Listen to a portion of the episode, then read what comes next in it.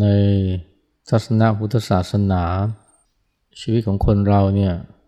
มันเป็นชีวิตเพื่อการศึกษานะศึกษาในที่นี้ก็หมายถึงว่า ฝึกฝนพัฒนาตน ซึ่งต่างจากความเข้าใจของคนส่วนใหญ่เวลานี้ ที่เขามองว่าชีวิตเนี่ยนะเป็นไปเพื่อการแสวงหาความสุข หรือว่าการเสพสุข ซึ่งหมายถึงการสะสมการมีการครอบครองให้ได้มาก ๆ ตามแนวคิดของบริโภคนิยม เดี๋ยวนี้เราก็ปฏิเสธไม่ได้นะว่ายุคนี้มันเป็นยุคบริโภคนิยม คือมองว่าเนี่ยความสุขอยู่ที่การบริโภค อยู่ที่การมีการได้ ชีวิตที่จะเจริญหรือชีวิตที่ต้องมีเยอะ ๆ เสพมาก ๆ บางทีก็ใช้คำว่าชีวิตใช้ชีวิตให้มันเต็มร้อย ใช้ชีวิตเต็มร้อยนี่ ความหมายที่มันซ่อนอยู่คือการเสพ การแสวงหาความสุข ให้เต็มที่จนมีคำพูดว่าเนี่ยความสุขที่ดื่มได้ อันนี้จะเรียกว่าเป็นการมองแบบโลกโลกก็ได้นะ ถ้ามอง ในทางธรรมเนี่ยชีวิตนี้ก็เป็นชีวิตเพื่อการศึกษา เพื่อการฝึกฝนตน ศึกษานี่พุทธศาสนาใช้คำว่าศิกขาศึกษานี่เป็นภาษาสันสกฤตนะแต่ว่าภาษาบาลีคือศิกขา เวลาพูดถึงศิกขานี่เราก็นึกถึงไตรศิกขานะไตรศิกขานี่ก็คือการศึกษา หรือการพัฒนา สามิตินะซึ่งชีวิตคนเราเนี่ยควรจะทำไปเรื่อยๆ จนกว่าจะพ้นทุกข์ตายสิกขานี่มันก็เป็นเป็นหลักพื้นฐานนะของการดำรงชีวิตแบบชาวพุทธนะ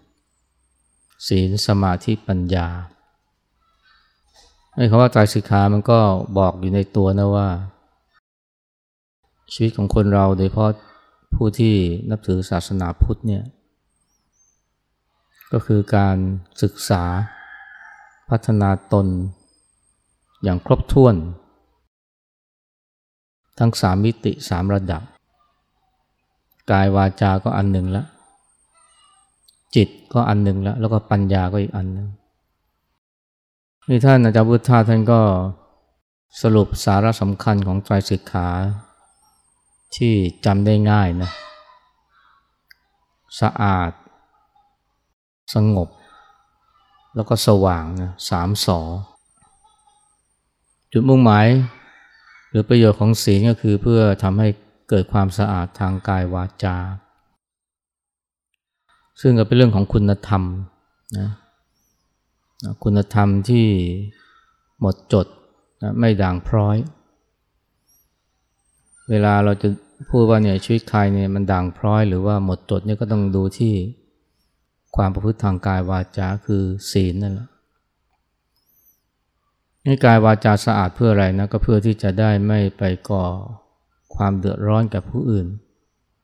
ไม่เบียดเบียนผู้อื่นและขณะเดียวกันก็คือเพื่อไม่ให้เกิดความเดือดเนื้อร้อนใจ เพราะถ้าว่าเรา ไม่มีศีล หรือว่าศีลของเราไม่ถึงพร้อมเนี่ยมันก็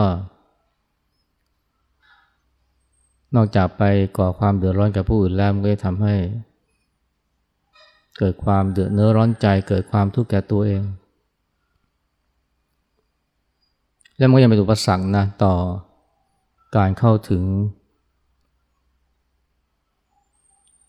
คุณภาพชีวิตที่สูงขึ้นไปนะก็นั่นคือความสงบ สงบนี่ก็เป็นเรื่องของสมาธินะซึ่งเป็นเรื่องของจิตนะคำว่าจิตเนี่ยการพัฒนาจิตเนี่ยท่านก็เล็งไปถึงเรื่องของการพัฒนาตามหลักที่เรียกว่าสมาธิ สมาธิในความหมายมันมีทั้งความหมายแคบและความหมายกว้าง ความหมายแคบก็เป็นเรื่องของความตั้งมั่นอย่างที่เราเรียนนะสัมมาสมาธิ แต่ว่าสมาธิในความหมายคือการพัฒนาจิต ซึ่งก็รวมไปถึงการฝึกจิตให้มีเมตตากรุณา มีขันติ มีวิริยะ มีสติ อะไรที่เกี่ยวกับการพัฒนาจิตเนี่ยก็จัดอยู่ในฝ่ายของสมาธิ ซึ่งประโยชน์ ที่เกิดขึ้นก็คือสงบนะอย่างที่ท่าจากพุทธทาสว่า อันนี้ถ้ากายวาจาเราไม่สะอาด หรือศีลเราไม่ไม่บริสุทธิ์เนี่ยไม่ครบถ้วนเนี่ยมันก็มีผลนะต่อ การฝึกจิตให้มีความสงบ หลายคนเนี่ยนะศีลบกพร่อง พอจะมาฝึกจิตด้วยการทำสมาธิ บอกว่าจิตเนี่ยก็ไม่ค่อยสงบเท่าไหร่ เพราะว่าการกระทำที่ไม่ดีในอดีตเนี่ยมันคอยมารบกวน บางคนก็เคยไปฆ่าคนไปฆ่าสัตว์ บางคนก็ไปก่อการก่อกรรมทำเข็นเบียดเบียนผู้อื่นไอ้สิ่งเหล่านี้เนี่ยมันก็มาคอยรบกวนจิตใจทำให้ การทำสมาธิ ให้เกิดความสงบนะเป็นไปได้ยากยังไม่ต้องพูดถึงเรื่องการกินเหล้านะเมายาหรือผิดศีลห้านี่ก็ยิ่งทำให้ การทำสมาธิให้เกิดความสงบนี้เป็นไปได้ยากที่จริงอย่าว่าแต่การเบียดเบียนที่ ที่รุนแรงชัดเจนนะแม้กระทั่งการเอาเปรียบ คนใกล้ชิดเนี่ย เห็นแก่ตัว บางทีก็มีผลนะต่อการทำสมาธินะพี่เด็กผู้หญิงคนหนึ่งนะอายุประมาณแปดเก้าขวบเป็นคนที่เอาใจตัวมากเลย มีพี่น้อง แต่ว่าผู้หญิงคนนี้ก็ไม่ค่อยจะมีน้ำใจเท่าไหร่ มีอะไรก็ไม่ค่อยชอบแบ่งให้ใคร แถมแย่งเขาอีกนะ ไปแย่งของเขาไม่ว่าจะเป็นขนมของเล่น ของกินเนี่ยเพราะไอ้ถือว่าตัวเป็นที่รักที่โปรดปรานของพ่อแม่ตอนหลังก็มีพระมาชวนให้นั่งสมาธินะ เธอก็ สนใจนะแต่พอนั่งสมาธิไปเนี่ยพอใจมันสงบนะ มันจะมีนิมิตนะเป็นตัวหนังสือสองตัวนะงองงูกับกอไก่เด็กก็สงสัยนะเพราะว่านั่งสมาธิทีไรมันก็มีอักษรสองตัวนี้โผล่มาในนิมิต อยู่เรื่อยๆ วันนึงก็เลยถามแม่ว่าเนี่ยไอ้งองูกอไก่มันคืออะไร แม่ก็บอกว่าลองสะกดดูสิมันอ่านว่ายังไง งกเนี่ยเด็กก็เลยถามว่าใครงกนะแม่ก็บอกว่าเนี่ย ใครเห็นก็คนนั้นแหละ งกนะเด็กก็เลยรู้นะว่าโอ้ตัวเองนี่มันงกนะคุณธรรมหรือมโนธรรมเนี่ยในจิตของคนเราเนี่ยมันฟองนะ แม้ว่าจะไม่ได้ไปเบียดไม่ได้ไปผิดศีลแบบผิดศีลข้อที่หนึ่งถึงห้านะแต่ว่าการที่เอาไปเบียดเบียน บางทีมโนธรรมในใจมันก็รู้นะ แล้วมันก็ฟ้องฟ้องเจ้าตัวนะซึ่งก็ทำให้ การทำจิตให้สงบเป็นสมาธิก็เลยเกิดขึ้นได้ยากนะ นั้นความสะอาดของกายวาจานี่มันทำให้เกิดความสงบในใจ การเจริญสติแบบหลวงพ่อเทียนเนี่ยถึงแม้ว่าจะไม่ได้มุ่งความสงบนะแต่ว่าถ้าปฏิบัติถูกเนี่ยก็จะเกิดความสงบในจิตใจนะเป็นเบื้องต้นเลย ถึงแม้ว่าใหม่ๆ มันจะฟุ้งซ่านมากนะ แต่ความฟุ้งซ่านเนี่ยมันไม่ได้เกิดจากการที่มีความคิดเยอะไอ้ความฟุ้งซ่านเนี่ยที่ทำให้เกิดความหงุดหงิดลำคาญใจมันเป็นเพราะว่า มีความคิดเกิดขึ้นแล้วก็หลงเข้าไปในความคิดนั้น ไหลเข้าไปในความคิดนั้น เพราะไม่รู้ตัว เพราะไม่มีสติ แต่พอมีสติแล้วเนี่ยนะ ถึงแม้ว่าครูบาอาจารย์ท่านจะไม่สอนให้ ไม่ได้แนะนำให้ไปห้ามความคิด หรือไปหยุดความคิด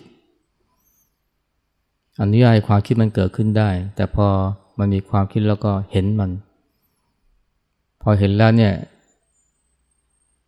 การวาง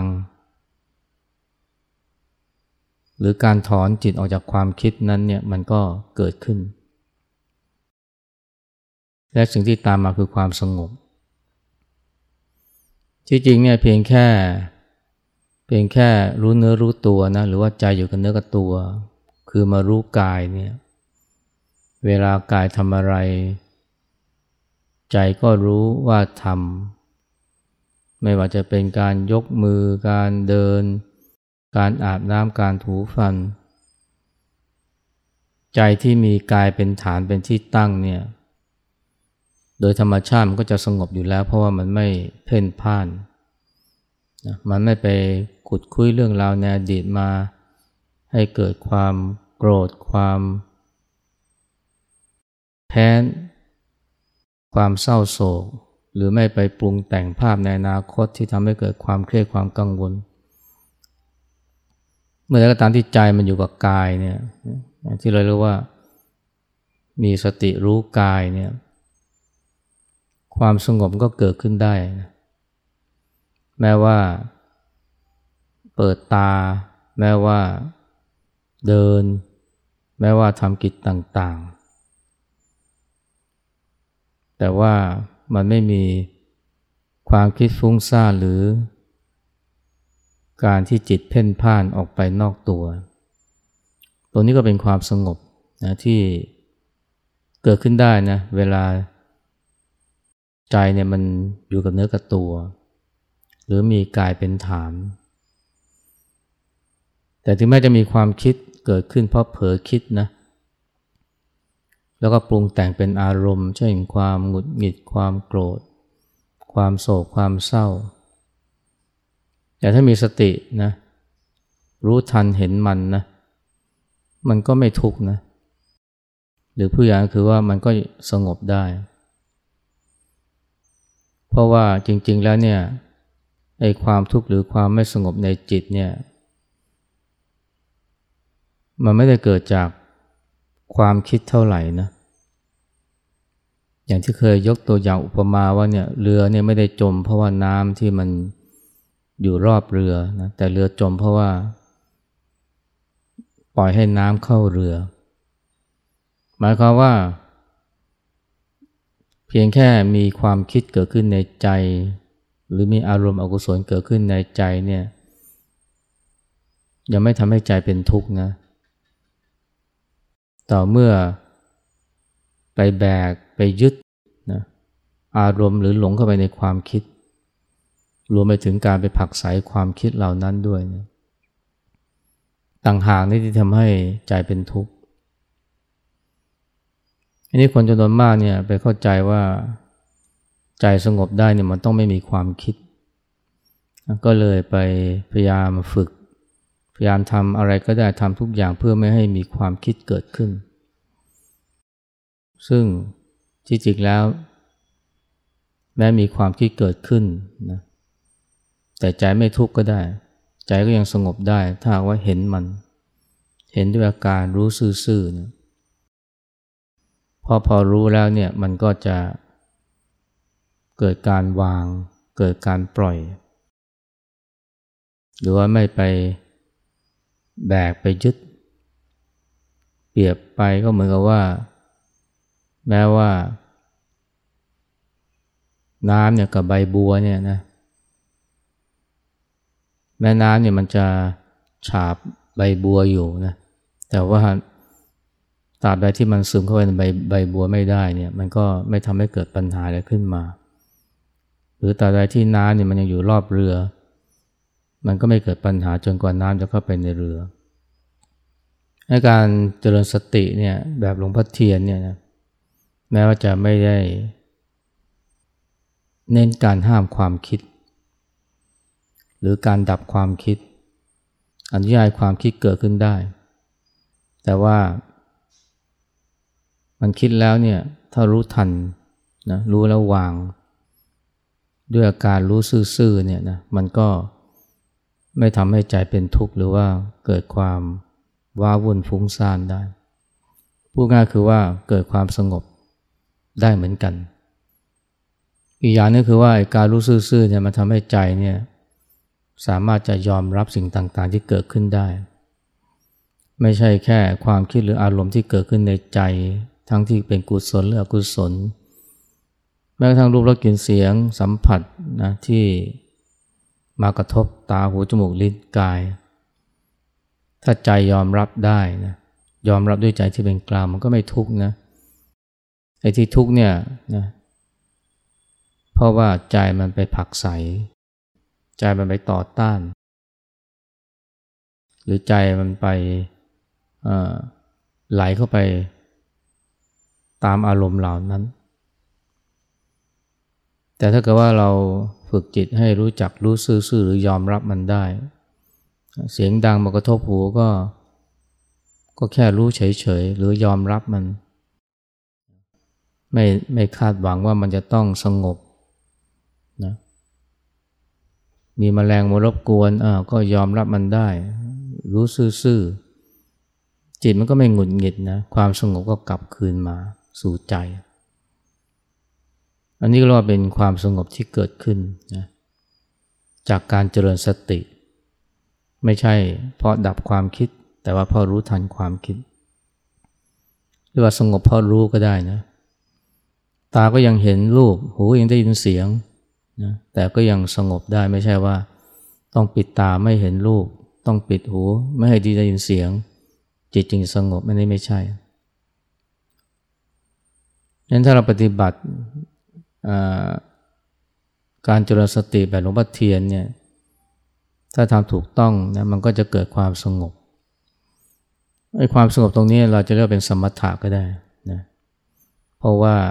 สมถกรรมฐานเนี่ยจุดหมายคือ เพื่อเกิดความสงบ แต่ว่าความสงบเนี่ยไม่ใช่จุดหมายของการปฏิบัติ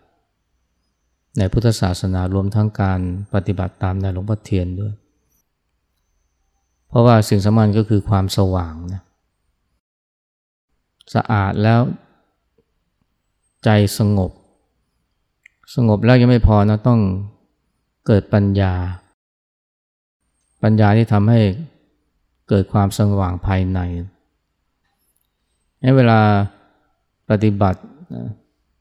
เจริญสติแล้ว สงบเนี่ย มันไม่ใช่ว่าพอแล้วนะ มันต้องไปไกลกว่านั้นนะคือ ฝึกให้เกิดปัญญาคือความสว่าง ถ้าเกิดสงบนะจนกระทั่งไม่มีความคิดหลงมาเลยนี่ไม่ดีนะ ต้องกระตุ้นเลยนะ กระตุ้นให้มันมีความคิดออกมา เพื่อได้อาศัยความคิดนั่นแหละเป็นตัวฝึกสติ หรือว่าเป็นการบ้านให้สติได้มาพิจารณา เมื่อสงบแล้วเนี่ยก็ถึงขั้นตอนการพิจารณาหรือการเห็นความจริงของกายและใจอาทีแรกก็เห็นว่าเออไอความคิดและอารมณ์เหล่านี้มันไม่เที่ยงนะมาแล้วก็ไป ตอนนี้ก็จะเริ่มเห็นความเป็นอนิจจังนะของของสังขาร ของความคิดและอารมณ์ แต่ต่อไปก็จะเห็นมากกว่านั้นนะ เห็นว่าไอ้ที่เราเรียกว่าตัวเราตัวเราเนี่ย ที่จริงมันก็เป็นแค่รูปกับนาม เวลาเราเดินอย่างมีสติเนี่ยนะ เราจะเริ่มจะเห็นนะว่าเนี่ยมันไม่ใช่เราเดินนะ แต่มันเป็นรูปที่เดิน เวลามีความคิดเกิดขึ้นไม่ใช่เราคิด แต่มันเป็นรูปที่คิดนะไอ้ความสำคัญมากว่าเป็นเราเป็นกูเนี่ยมันจะค่อยถอดถอนหรือบรรเทาออกหลวงพ่อคำเขียนนั้นใช้คำว่าถลุงนะถลุงนี่เขาใช้กันแร่ก็คือแยกนะส่วนที่เป็นแร่ที่สำคัญออกมาจากก้อน ก้อนที่ว่าเนี่ยนะมันก็คือ เดิมที่เราก็คิดว่าคือตัวเราตัวกูตัวกู คนเราเนี่ยมันก็มีความสำคัญมากหมายในตัวกูอย่างหนานแน่น แต่พอเราเจริญสติเนี่ยเดินอย่างมีสติ มันก็จะเห็นนะว่ามันไม่ใช่กูเดินนะแต่เป็นรูปที่เดิน ความคิดละอารมณ์เมื่อเกิดขึ้นเนี่ยมันไม่ใช่เราคิดมันไม่ใช่เรารู้สึกนะแต่มันเป็นรูปนะที่คิด หลวงพ่อเทียนใช้คำว่า รูปธรรมและนามธรรม รูปมันทำนามมันทำไม่ใช่ ไม่ใช่เราทำเวลาเกิดเวทนาความปวดความเมื่อยขึ้นเนี่ยแต่ก่อนก็เกิดความสำคัญมากมากูปวดกูเมื่อย แต่พอเจริญสตินะมันก็จะเห็นว่าเนี่ยมันเป็นแค่ความปวดความเมื่อยเกิดขึ้นกับกาย เกิดขึ้นกับเท้าเกิดขึ้นกับหลัง มันไม่มีความสำคัญมากหมายว่าเป็นกูที่ปวดเป็นกูที่เมื่อยพูดง่ายคือมันถอนความสำคัญมั่นหมายในตัวกู หรือตัวตนออกไป แต่ก่อนไม่เห็นนะว่าเป็นรูปเป็นนามมันเห็นแต่กูกูกูตลอดเวลาเลยกูเดินกูนั่ง กูคิด กูโกรธ กูปวด แต่พอเจริญสติไปเนี่ยนะ มันไม่ใช่แค่เกิดความสงบในใจแต่มันเห็นความจริงว่า ทั้งเนื้อทั้งตัวมันมีแต่รูปกับนาม มีแต่กายกับใจ มันถอนความยึดมั่นในตัวกูออกไปได้ ตรงนี้เริ่มมันก็เป็นเกิดปัญญาเลยนะเลยเรียกว่าความสว่างเริ่มเกิดขึ้นกับกับใจแล้ว มันไม่ใช่แค่ความสงบ เท่านั้นแต่เป็นความสว่าง ตรงนี้แหละที่เรียกว่าเริ่มจะเห็นนะสัจธรรมความจริงของกายกับใจของรูปกับนามคือไตรลักษณ และพอเห็นตรงนี้แล้วเนี่ยมันก็ไม่ใช่แค่ทำให้ใจสว่างเดียวนะมันทำให้ถอนความยึดมั่นถือมั่นในสิ่งต่างๆได้ แต่ก่อนเนี่ยมันก็ยึดมั่นนะในในร่างกายนี้ ยึดมั่นแม้กระทั่งความคิดละอารมณ์ว่าเป็นของกูของกูของกูทั้งที่มันไม่น่ายึดเลย แต่นั่นเพราะความหลงเพราะความไม่มีสติ แต่พอมีสติ มันก็จะเห็นเลยนะว่า อันนั้นไม่ใช่กู แล้วมันก็ไม่ใช่ของกูด้วย อันนี้ก็จะทำให้คลายความยึดมั่นถือมั่น ขยายไปทั้งถึงสิ่งที่อยู่นอกตัว ไม่ใช่แค่รูปและนาม ที่คลายความยึดมั่น แต่ว่าสิ่งนอกตัวมันก็จะเห็นว่ามันไม่น่ายึดไม่น่าถือ แต่สิ่งที่มาก็คือตรงนี้แหละนะ ก็คือการคลายความยึดมั่นในในตัวกู เวลาเห็นอะไรเกิดขึ้นกับกายนะ มันก็ไม่ยึดว่าเป็นเป็นกู แต่เป็นเรื่องของกาย ตอนที่อาจารย์กำพลเนี่ยเจริญสตินะเริ่มเจริญสติเนี่ยอยู่บนเตียงเนี่ยท่านก็ไม่ได้ทำอะไรมากนอกจากพลิกมือไปพลิกมือมา แล้วหลวงพ่อเขียนก็สอนท่านทางจดหมายว่าเนี่ยไอ้ที่พลิกเนี่ยคือรูปนะ และความคิดที่เกิดขึ้น มันคือนาม สิ่งที่พลิกเนี่ยคือรูป ไอ้ที่คิดเนี่ยมันคือนาม พอเจริญสติไปมาก ๆเข้าเนี่ยไม่เพียงแต่รู้ทันความคิดนะแต่ยังเห็นไปอีกว่าเนี่ยไอ้เวลาพลิกเนี่ยมันไม่ใช่เราพลิกนะ มันคือรูปที่พลิก ไอ้ความคิดที่เกิดขึ้นไม่ใช่เราคิดนะมันเป็นนามที่คิด พอพิจารณางี้ไปเรื่อย ๆ นะ สุดท้ายก็เห็นเลยนะว่า ไอ้ที่พิการเนี่ยไม่ใช่เราพิการนะแต่มันเป็นแค่กายที่พิการว่ามันเห็นความอาจารย์กำลังเห็นความจริงที่มันที่มันพื้นฐานมากเลยนะไอ้ที่พิการนี่ไม่ใช่เราพิการนะหรือไม่ใช่กูพิการนะแต่เป็นรูปที่พิการ นะมันไม่มีกูพิการด้วย อาจารย์ก็บอกว่าตอนนั้นเองนะจิตมันเล่าจากความทุกข์เลยนะ เพราะไปเผลอไปเผลอหลงคิดต้องนานนะว่ามันเป็นเราที่พิการเราพิการพิการที่จริงเนี่ยมันไม่ใช่เราหรอกมันเป็นรูปที่พิการต่างหากมันไม่มีเราพิการ เพราะมันไม่มีเราตั้งแต่แรกมันมีแต่รูปกับนาม พอเห็นว่าไอ้ที่พิการนี่คือรูปนะหรือกายพิการ มันไม่ใช่กูพิการเนี่ย จิตมันคลายทุกไปเลยนะ หายจากเราจากความทุกไปเลยโอ้มันมีประโยชน์มากเลยนะ การที่เห็นความจริงเรื่องรูปและนามเนี่ย แต่เป็นเพราะการที่เรา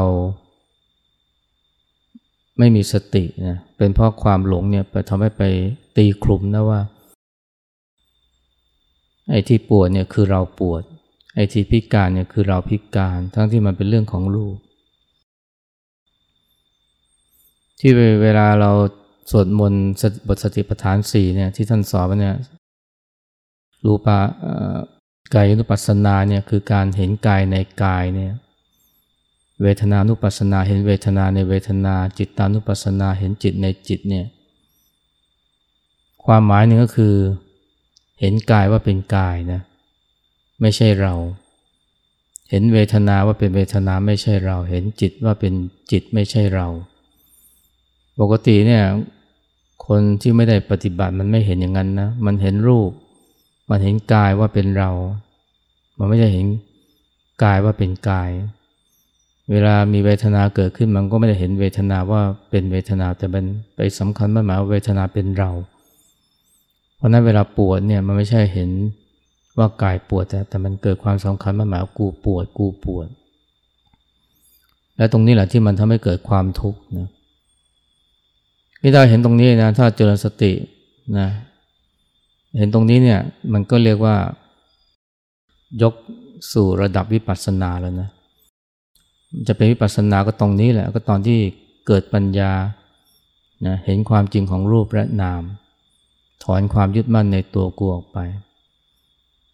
ถ้าไม่เห็นตรงนี้เนี่ยมันก็ยังเป็นแค่สมถะยังเป็นแค่ความสงบนะความสว่างยังไม่เกิด ในเวลาปฏิบัติเนี่ยนะแนวหลวงพ่อเทียนเนี่ยนะก็อย่าไปคิดว่ามันเป็นวิปัสสนาไปตั้งแต่แรกนะเพราะบางทีเนี่ยส่วนใหญ่เนี่ยมันก็แค่เป็นสมถะเท่านั้นแหละมันยังไม่ใช่เป็นวิปัสสนา ต่อเมื่อก้าวข้ามจากความสงบนะจนเห็นจนเกิดความสว่างคือเห็น เข้าใจความจริงของรูปและนาม เข้าใจเรื่องอนิจจังทุกขังอนัตตานั่นแหละ ตรงนั้นแหละมันจึงจะเรียกว่าเข้าสู่วิปัสสนาแล้ว